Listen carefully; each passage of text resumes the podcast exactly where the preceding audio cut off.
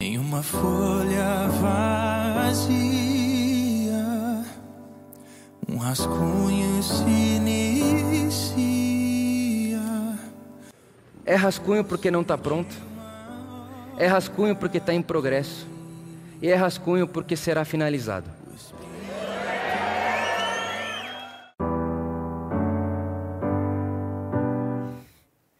Amém. Recebi uma notícia maravilhosa que tenho certeza que você vai gostar de saber também. Você sabe que o nosso grupo, né, o dois ou mais, ele ultrapassa os limites da nossa geografia e tem muito dois ou mais espalhado aí de maneira online e outros dois ou mais que acontecem é, de maneira presencial, mas em outros estados. E hoje a gente está recebendo algumas visitas aqui. Então fiquei sabendo que tem gente do Rio de Janeiro, de Lorena, o que mais? E Atibaia. Então, essa galerinha aqui na frente, todos fazem parte desse movimento, essa espiritualidade, esse sopro que a internet e o mundo digital dá para a gente a possibilidade. Então, sejam muitos, muito bem-vindos e bem-vindas. Uh, e que a graça de Deus seja com vocês, aqui é a casa de vocês. E a gente espera muito que essa distância seja sempre diminuída através do afeto e do amor de pessoas como esse casal que vocês conhecem. Então vamos aplaudir Jesus por isso, gente, se você pode aí no seu lugar. Graças a Deus por isso. É muito bonito como o afeto pode diminuir distâncias, né? Que seja sempre assim na vida de vocês dois. Amém. Hoje eu quero ler o evangelho com você em Lucas. Evangelho de Lucas, capítulo 23. Lucas capítulo 23, verso de número 32. Diz o seguinte: Dois outros homens, ambos criminosos, também foram levados com ele para serem executados. Quando chegaram ao lugar chamado Caveira, ali o crucificaram com os criminosos, um à sua direita e outro à sua esquerda. Jesus disse: Pai, perdoa-lhes pois não sabem o que estão fazendo. E Jesus disse: Pai, perdoa-lhes, pois não sabem o que estão fazendo. Uma coisa é ler esse texto em 2023, depois de experimentar a ressurreição, depois de ouvir a pregação do Evangelho, depois de ouvir a boa nova de que Deus ressuscitou a Jesus de dentre os mortos. Uma coisa é ler de onde nós estamos. Outra coisa é vivenciar esse momento. Outra coisa é estar ali assistindo a essa cena.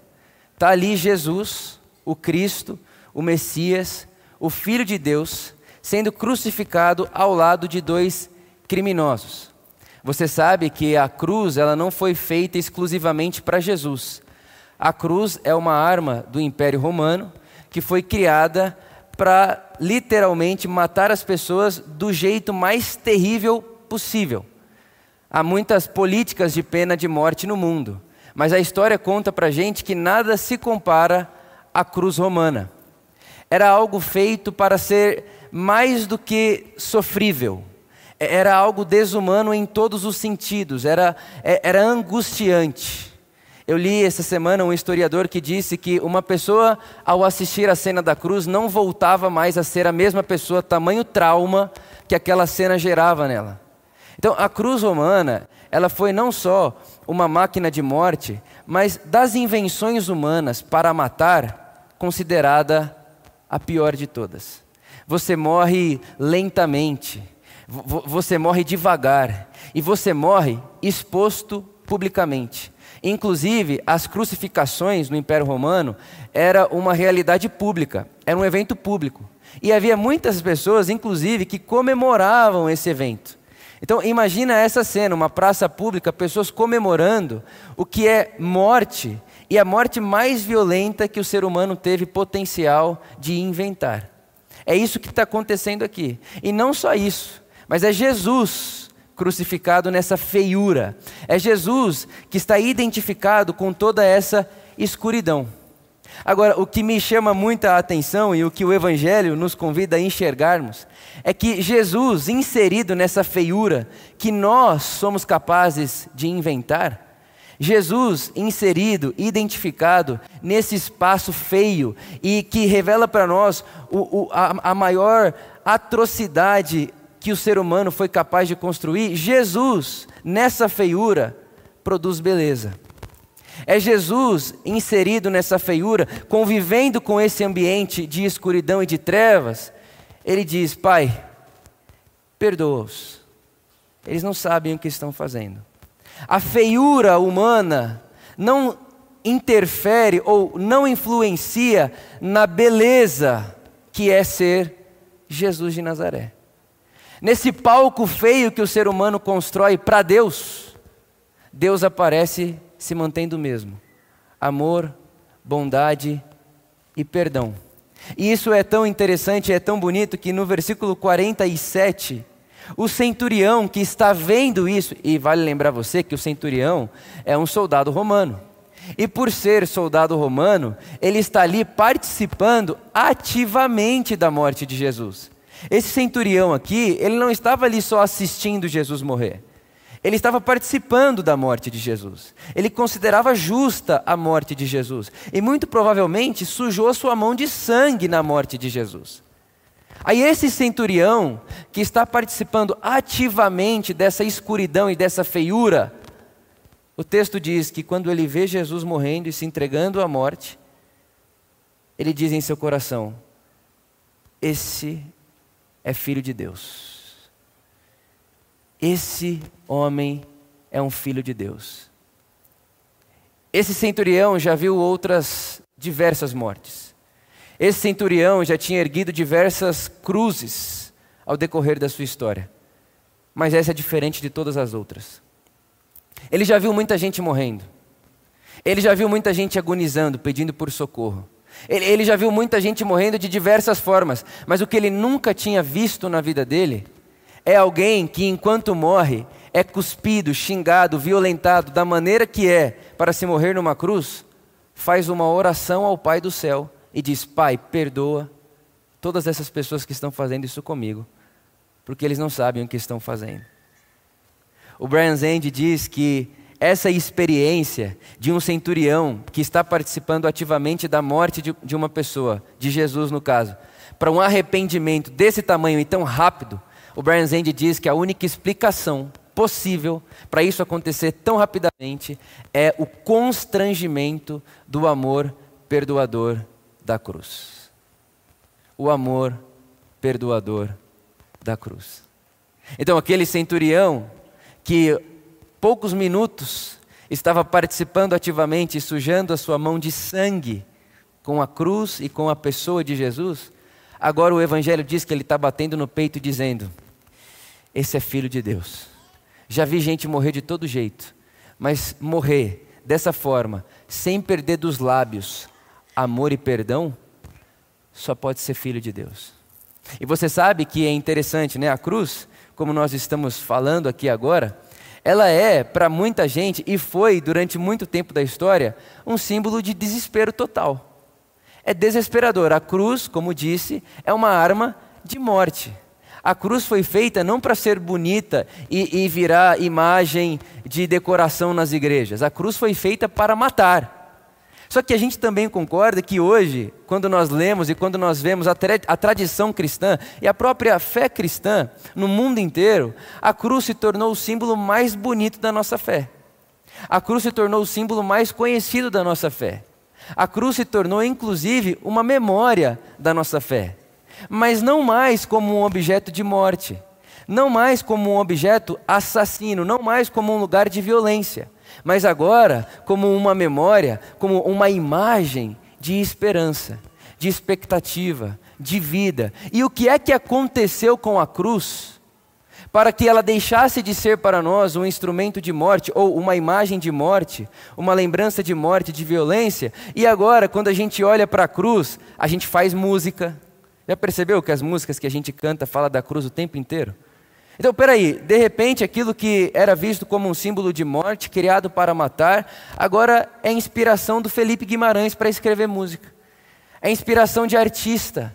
O que é que aconteceu na história da cruz para ela deixar de ser uma memória da morte, da feiura e do mal que o ser humano pode produzir, para agora ser para nós uma memória, uma imagem de esperança, de salvação, de possibilidade? O que foi que aconteceu com a cruz? A cruz se encontrou com o que no meio do caminho? E a resposta é que a cruz se encontrou com o amor perdoador de Deus. A cruz se encontrou com o amor perdoador de Deus. E a gente não pode deixar esse milagre passar despercebido. Porque é um milagre, uma imagem que representa morte, opressão e violência. E não só qualquer morte, mas a pior morte inventada pelo ser humano, de repente, representar para nós e ser traga para nós como imagem de possibilidade, de esperança, de segunda chance, de vida e de ressurreição. A gente não pode deixar esse milagre passar despercebido. E esse milagre que faz com que a maior feiura inventada pelo ser humano se torne agora, a partir de Jesus de Nazaré, uma imagem de beleza, de esperança. E a gente não pode deixar isso passar porque é exatamente o que acontece comigo e com você. Da mesma forma que a cruz não perdeu a sua história, tanto é que nós estamos falando aqui que a cruz foi utilizada sim para matar muitas pessoas, a cruz foi utilizada, utilizada sim para oprimir e violentar muitas pessoas. É verdade também que quando Deus se encontra comigo e com você em nossa feiura, a nossa história não é apagada. Deus em Jesus muda a identidade da cruz, mas não apaga a história da cruz. A história da cruz continua sendo a história da cruz.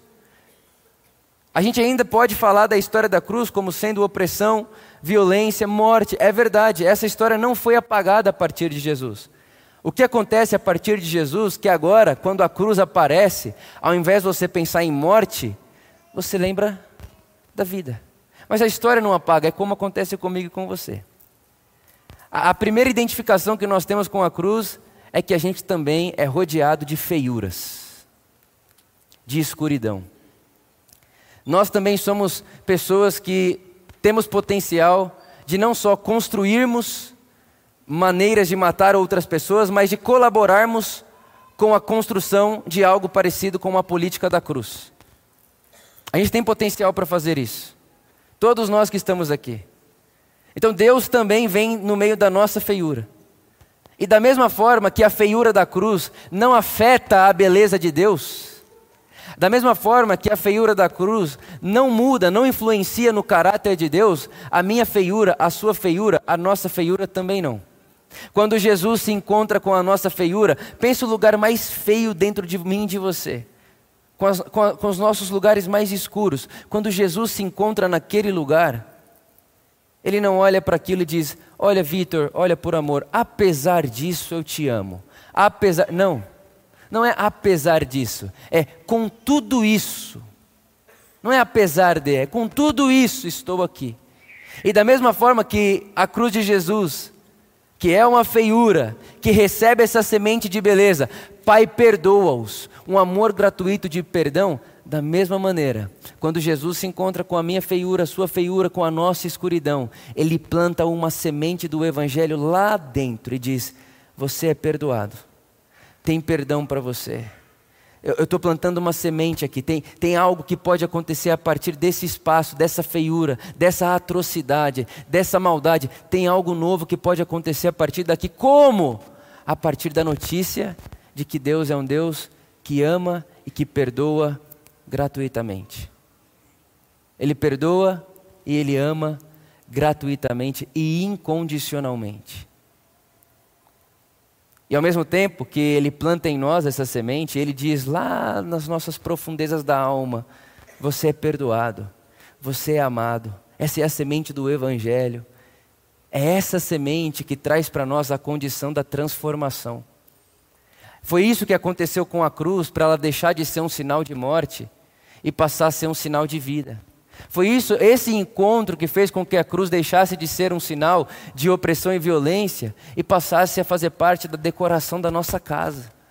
Esse encontro com essa semente, com essa verdade do Evangelho, de que Deus é um Deus que ama e perdoa.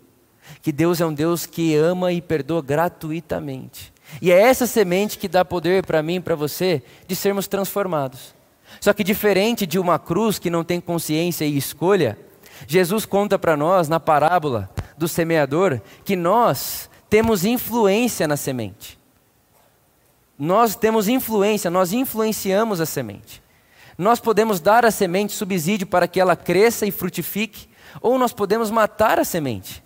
Nas palavras de Jesus, a, a semente é o evangelho, a boa notícia, que é lançada nos corações humanos a boa notícia de que Deus estava no mundo, reconciliando o mundo em Cristo Jesus, a boa notícia de que somos amados, aceitos, inseridos, estamos unidos a Deus, a boa notícia de que Deus perdoa a gente, de que Deus não está vendendo o perdão dele por aí, Deus perdoa gratuitamente desde sempre, Deus é pura graça, puro perdão. Essa é a semente do Evangelho. Aí Jesus diz que existem corações que estão preocupados demais com essa vida e as preocupações da vida abafam a semente e a semente perde a força. E Jesus também diz que tem gente que recebe a semente do Evangelho e essa pessoa ela não tem raiz em si mesma, o coração dela é, é pedra, tá, tá, é rígido, não dá para criar raiz e a semente se perde. A diferença da cruz e de mim, de, vo de você, é que a gente tem influência na semente. Nós podemos influenciar a semente para que ela cresça ou para que ela morra. Nós temos influência na semente, mas somos encontrados da mesma forma, na nossa feiura e ouvindo a notícia. Deus ama gratuitamente, Deus perdoa gratuitamente. E a terceira coisa que acontece com a cruz, acontece comigo e com você, é que a partir da nossa transformação, a gente se torna um sinal para o mundo. A gente se torna um sinal de esperança para o mundo a gente se torna um sinal, um rascunho de outras possibilidades para esse mundo. Eu não sei você, mas eu já tive a experiência de estar andando na rua de carro e passar um carro do meu lado com o sinal da cruz escrito Jesus, e você olha para aquilo, e você não está num dia bom, você não está num dia legal, você não está tendo bons pensamentos, e aí passa um carro com adesivo da cruz escrito Jesus. Você olha para aquilo e aquilo aquece o seu coração, seu olho lacrimeja, sua alma suspira, se arrepia. O que é aquilo? Um sinal de algo que foi encontrado pelo amor gratuito e perdoador de Deus. E aí agora eu posso me tornar esse sinal. Eu posso me tornar esse rascunho dessa possibilidade de ser gente para outra gente que traz esperança, que traz vida, que traz possibilidade de recomeço. Porque eu sei quem eu fui. As marcas da minha vida e da minha história não são apagadas. Eu sei quem eu fui, mas já não sou mais quem eu era. Já não sou mais quem eu era. É Jesus ressuscitando, e quando ele ressuscita, ele ainda mostra as suas feridas. Porque a ressurreição também não vai tirar de você as suas marcas. Porque Deus não está usando esses 80, 90, 100 anos de idade que temos nessa terra aqui só de passaporte para o céu. Não, essa vida importa muito. As marcas que nós estamos construindo nessa vida importa tanto que vão perpetuar com a gente a eternidade na ressurreição. Só que a diferença é que Jesus, enquanto uh, não, não havia morrido ainda, enquanto o ser humano não ressurreto, as feridas estavam expostas e sangrando. Agora elas não sangram mais. E elas não são expostas mais, elas se tornam cicatrizes, mas elas estão lá. Elas estão lá porque as coisas que estão acontecendo na nossa vida não serão jogadas fora. A sua história não é jogada fora. A minha história não vai ser jogada fora. Ah, vou nascer, ah, ressuscitei, esqueci de tudo que eu vivi agora. Ou se não, Deus, apaga a minha história. É um negócio que a gente tem de falar com Deus, apagar a nossa história. Irmão, a sua história é o que trouxe você até aqui. A nossa história é o que traz a gente até onde a gente está hoje. E Deus não é um Deus que apaga a nossa história. Ele é um Deus que vai na nossa feiura e ressignifica, reinsignifica, dá outra identidade para a nossa existência. Ele não apaga o que passou. Ele ressignifica de um jeito e te devolve uma outra identidade, uma outra possibilidade. E ele diz: Vitor, você já foi símbolo de morte, de pecado, de feiura. Agora, a partir do encontro com o meu amor gratuito e perdoador, vá para o mundo ser um sinal de esperança, de possibilidade, de segundas chances. Vá para o mundo como um ser transformado pela, pelo encontro com a cruz, que é o amor perdoador e gratuito de Deus, e passa para o mundo essa boa notícia de que Deus não está levando em consideração os nossos pecados, as nossas iniquidades, mas Ele está nos convidando para a comunhão. Vitor, vá para o mundo com essa notícia. De uma forma que o dia que alguém olhar para você, seja como olhar para o símbolo da cruz que diz: Me lembrei do que importa. Eu estava aqui agoniado, cheio de angústia, mas agora eu me lembrei do que importa. Passou aqui um carro com o símbolo da cruz, ou passou o Vitor, passou você. Passou você. Você passa pela pessoa e você faz a pessoa lembrar. Traz à memória a pessoa o que dá esperança. E aí, quando eu me encontro com a cruz da graça, do perdão e do amor de Deus, você se encontra e nós nos encontramos, nós nos tornamos a comunidade do perdão. Nós nos tornamos a comunidade do que, dos que foram perdoados e do, dos que não negam perdão, porque foram perdoados. Essa é a experiência da comunidade. E se nós queremos ser rascunho do reino de Deus, nós temos que ser a comunidade do perdão. A comunidade que dá perdão, que anuncia perdão. O perdão é a ausência da culpa. O perdão é a ausência do castigo. É a comunidade de pessoas que estão engajadas na intenção do perdão. Perdoar é identidade para nós. Perdoar. Não é o que Jesus faz com aquele centurião? Jesus acolhe ele no seu perdão. Imagina isso. Pendurado na cruz. Isaías capítulo 52, versículo 14 diz que na cruz Jesus nem parecia um ser humano, de tão desfigurado que ele estava, sangrando, agonizando, perdendo o ar, porque essa é uma das inteligências da fabricação da cruz e da morte na cruz, a pessoa vai perdendo o ar por estar pendurada. E naquele momento está ali aquele soldado com o chicote, com aquela roupa do exército. E naquela feiura toda, ele ouve uma voz dizendo: Pai, perdoa-os. Não é Jesus o acolhendo em seu perdão, em seu amor? E a partir desse acolhimento de Jesus, aquele soldado bate no peito e diz: Esse homem é um filho de Deus. Irmão, você tem ideia de que o amor gratuito e o perdão gratuito de Deus faz até com que os inimigos de Deus olhem para Jesus e digam: Isso é filho de Deus. Agora você imagina se eu e você, se nós como comunidade, se a gente vai para o mundo, se a gente não entra nesse mundo afora, que é dentro de uma lógica da vingança, dentro de uma lógica retributiva, aqui se faz, aqui se paga, e a gente vai para o mundo com essa notícia de perdão. Aquele tipo de ação que quando alguém tem, até o ateu, o agnóstico, a pessoa que não crê, não pensa em nada, ela vai olhar e falar assim: isso aí não pode ser fabricação humana. Esse tipo de vida não pode ser fabricação humana. O que foi que aconteceu com essa pessoa? E a resposta seria: essa pessoa teve um encontro com a cruz de Jesus, que é o lugar que Deus conta para o mundo, que Ele é amor e perdão incondicional.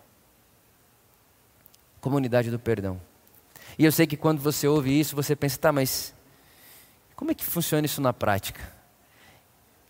E de verdade, das conversas pastorais que a gente tem, muitas das conversas caminham por esse assunto do perdão. Alguém me feriu, alguém fez mal para mim, ou eu estou fazendo mal para alguém. Então, o que é perdoar na prática?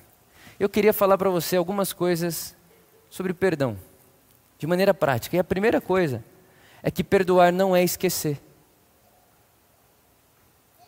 Perdoar não é esquecer. Inclusive, eu gosto muito da versão King James, quando o autor de Hebreus diz que Deus não se lembra do seu pecado, o texto da King James diz: Deus não se permite lembrar. Não é que esquece, Ele não se permite lembrar. É um Deus que não coloca o nosso pecado entre eu e Ele. Entre o Vitor e Deus não tem o pecado do Vitor. Deus não se permite lembrar. E é isso que ele nos convida a fazermos nas nossas relações. Perdoar não é esquecer. Você não vai esquecer o que fizeram com você. E, inclusive, você também não vai esquecer muita coisa que você fez com as pessoas. Você não vai esquecer. Mas perdoar não é esquecer. Perdoar é essa tarefa intencional de não me permitir colocar entre eu e a vida, entre eu e o meu próximo, entre eu e Deus, o mal, a culpa, a vingança. Então, perdoar não é esquecer. Você não vai esquecer o que fizeram com você. Não tem como esquecer. Não tem como. Perdoar é escolher não deixar o mal que me fizeram entre eu e a pessoa que me fez o mal. É uma escolha intencional de fazer isso. Essa é a primeira coisa sobre perdão que Jesus ensina para a gente. A segunda coisa que a gente aprende sobre perdão é que perdoar é cura. E é cura tanto para quem foi ferido, tanto para a pessoa que feriu. Perdoar é curar. Há quem diga, inclusive, que o não perdoar é um veneno que você toma esperando que o outro morra. Porque quando você não perdoa quem te fez mal, você está preso. Você está presa. Então, perdoar é curar-se. É cura para você e é não cura para o outro, porque você não tem poder de fazer isso para o outro, você não tem poder de curar o outro através da sua escolha, mas quando você perdoa o outro e libera o outro da culpa, e liberta o outro da culpa, você dá possibilidade para esse outro arrepender-se, que é o que aconteceu com o centurião. Jesus poderia culpá-lo e olhar para ele e dizer: Você está matando o autor da vida. Mas quando o que ele ouve da boca de Jesus não é o que ele está fazendo, mas Pai, perdoa-os, liberta, perdão, liberta da culpa, liberta do medo da culpa, do castigo, aquele homem tem potencial, ou melhor, se abre uma porta diante dele, que agora ele pode se arrepender, cair em si. Então, perdoar é cura para mim, e perdoar também é uma porta aberta para quem me feriu se arrepender e mudar de vida. Eu me lembro uma época da minha vida que eu estava sendo assim muito afetado de todos os lados. Muito afetado de todos os lados e como seguidor de Jesus, olhei para Jesus e disse: "O que é que a gente faz agora?" E o que me veio no coração foi exatamente essa cena de Jesus dizendo: "Pai, perdoa-os. Perdoa-os." E eu me lembro que aquele dia antes de dormir, eu estava do lado da Luísa e falei: "Vamos orar." E comecei a orar e falar o nome de cada uma das pessoas que eu sentia que estavam me ferindo, me maltratando, fazendo mal para mim, marcando a minha vida com marcas que não são marcas que você gostaria de ter. E eu comecei a falar o nome de cada uma delas. Deus, eu abençoo essa pessoa. Eu oro por essa pessoa. Eu declaro vida sobre essa pessoa, paz sobre essa pessoa, que a sua mão seja sobre ela. E você começa a orar e dizendo: Deus, o que eu posso fazer se não perdoar e dar para você essa causa? Perdoar é também pôr na mão de Deus. Perdoar também é confiar que Deus é justiça. Só que, preste bem atenção, não adianta eu chegar aqui agora e falar assim: ah, é, você me fez mal? Você vai se ver com Deus, viu? Como um, uma força malvada, ou como se Deus fosse fazer com aquela pessoa aquilo que eu gostaria de fazer. Ah, é, você não, vai, não vai lidar comigo, não. Que eu te pus na mão de Deus. Medo, angústia. Não é desse Deus aí que a gente põe na mão. A gente põe na mão do Deus que está aqui, ó, na cena da cruz, dizendo: Pai, perdoa eles. Então você está na mão de Deus. Você fez mal contra mim, mas você está na mão de Deus. Não há um lugar melhor para essa pessoa estar do que na mão de um Deus que sabe da nossa condição, do nosso potencial de fazer maldade e de um Deus que é infinito em graça. Não está na mão de um Deus que é vingança. Está na mão de um Deus que é infinito em graça e que não nega o seu perdão e que perpetuou o seu amor e provou isso para nós na cruz de Jesus. Então, perdoar não é esquecer, perdoar é cura, é possibilidade de dar para essa pessoa um novo caminho, uma nova realidade. E para você, você se liberta desse peso, sai daí, sai desse lugar e perdoar, preste bem atenção nisso. O perdão é um caminho para transformação e não para repetição. Preste atenção, Jesus conta essa história, essa parábola. Ele diz que um homem devia 160 anos de trabalho para o rei. Dá para pagar, irmãos? Como é que você faz para pagar 160 anos de trabalho? Você não paga. Aí esse rei chamou esse homem e disse: Eu te perdoo, vai em paz, está liberado. 160 anos de trabalho. Aí esse homem, ufa, se sentiu aliviado e foi embora. Quando ele está saindo da casa do rei, ele se encontra com outro homem que devia para ele 100 dias de trabalho. Então repara, ele devia 160 anos. Esse outro devia para ele 100 dias. Aí ele olha para esse outro e diz: Me paga. Ou você me paga, ou eu vou lançar você na prisão. Ou você me paga, ou eu vou procurar os meus direitos. Ou você me paga, ou eu vou ir atrás da justiça te prender até você me pagar um cara que acabou de ser perdoado 160 anos de trabalho, agora está protestando o seu direito. Sabe o que acontece? A notícia chega no rei e o rei diz: Eu cancelo o perdão para você. Perdão cancelado.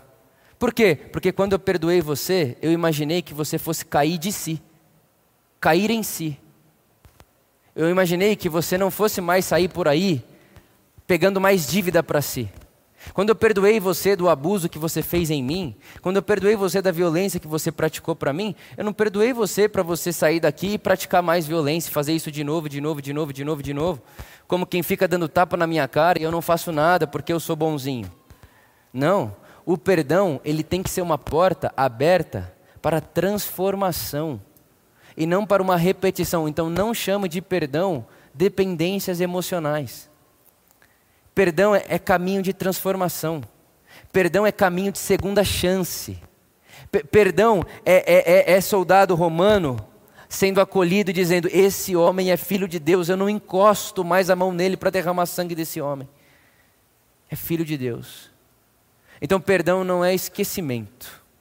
Inclusive, há muitas histórias que a gente poderia contar aqui de gente que não se esquece do que aconteceu, mas que escolheu perdoar escolheu ficar com o prejuízo. Então, perdão não é esquecer. Perdoar não é esquecer. Perdoar é curar-se e abrir a porta para o outro ser transformado. E perdoar também é um lugar para possibilitar a essa pessoa que te trouxe prejuízo uma possibilidade de transformação. É assim que o Evangelho conta para a gente o perdão. E Jesus leva isso tão a sério que ele disse o seguinte: Olha, se você for oferecer uma oferta no altar e tiver algum irmão seu que tem algo contra você, porque é legal, né? Quando a gente ouve a mensagem do perdão, a gente sempre se vê na vítima, né? O que foi ferido, o que foi tal. Não, mas deixa eu te contar. Não sei se alguém te contou hoje, mas você também é a pessoa que fere.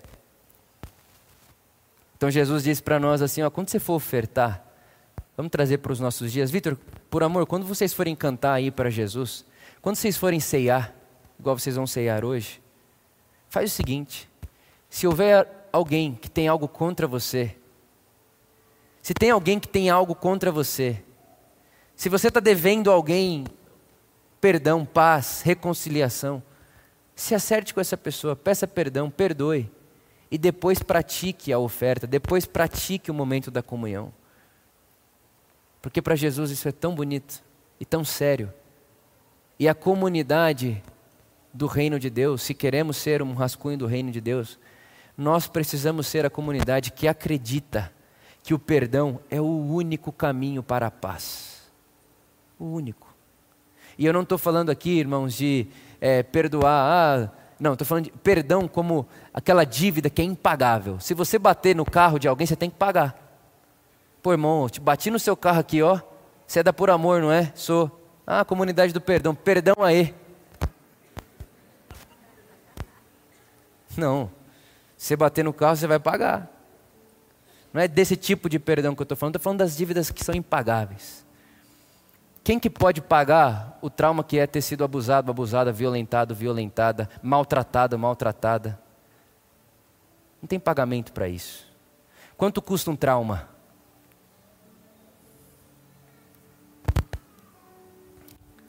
Quanto custa uma ferida aberta? Quanto custa uma pessoa que, por causa de outra pessoa, já não acredita mais que pode ter outra pessoa? Quanto custa uma pessoa que já teve dentro de um momento ou de um lugar como o nosso, chamado igreja, e que foi colocada para fora, excluída, e isso gerou um trauma nela, uma ferida nela? Quanto custa isso para essa pessoa?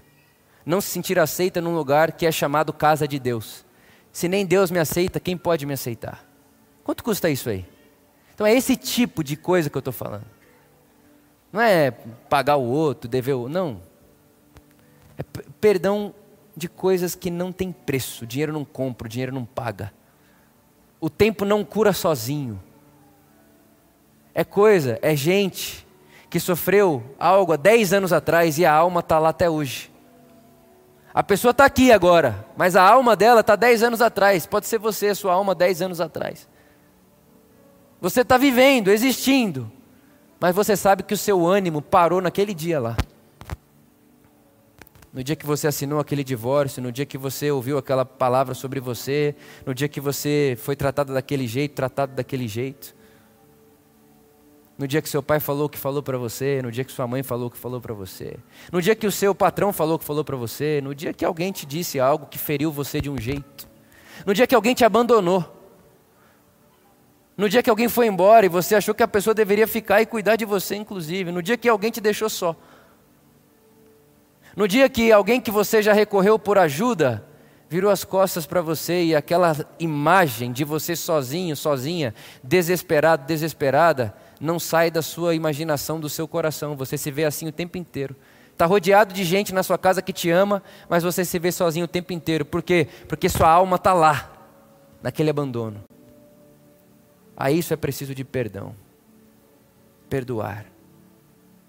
E deixar Jesus refazer essa identidade, ressignificar esse momento e te abrir portas de novas possibilidades.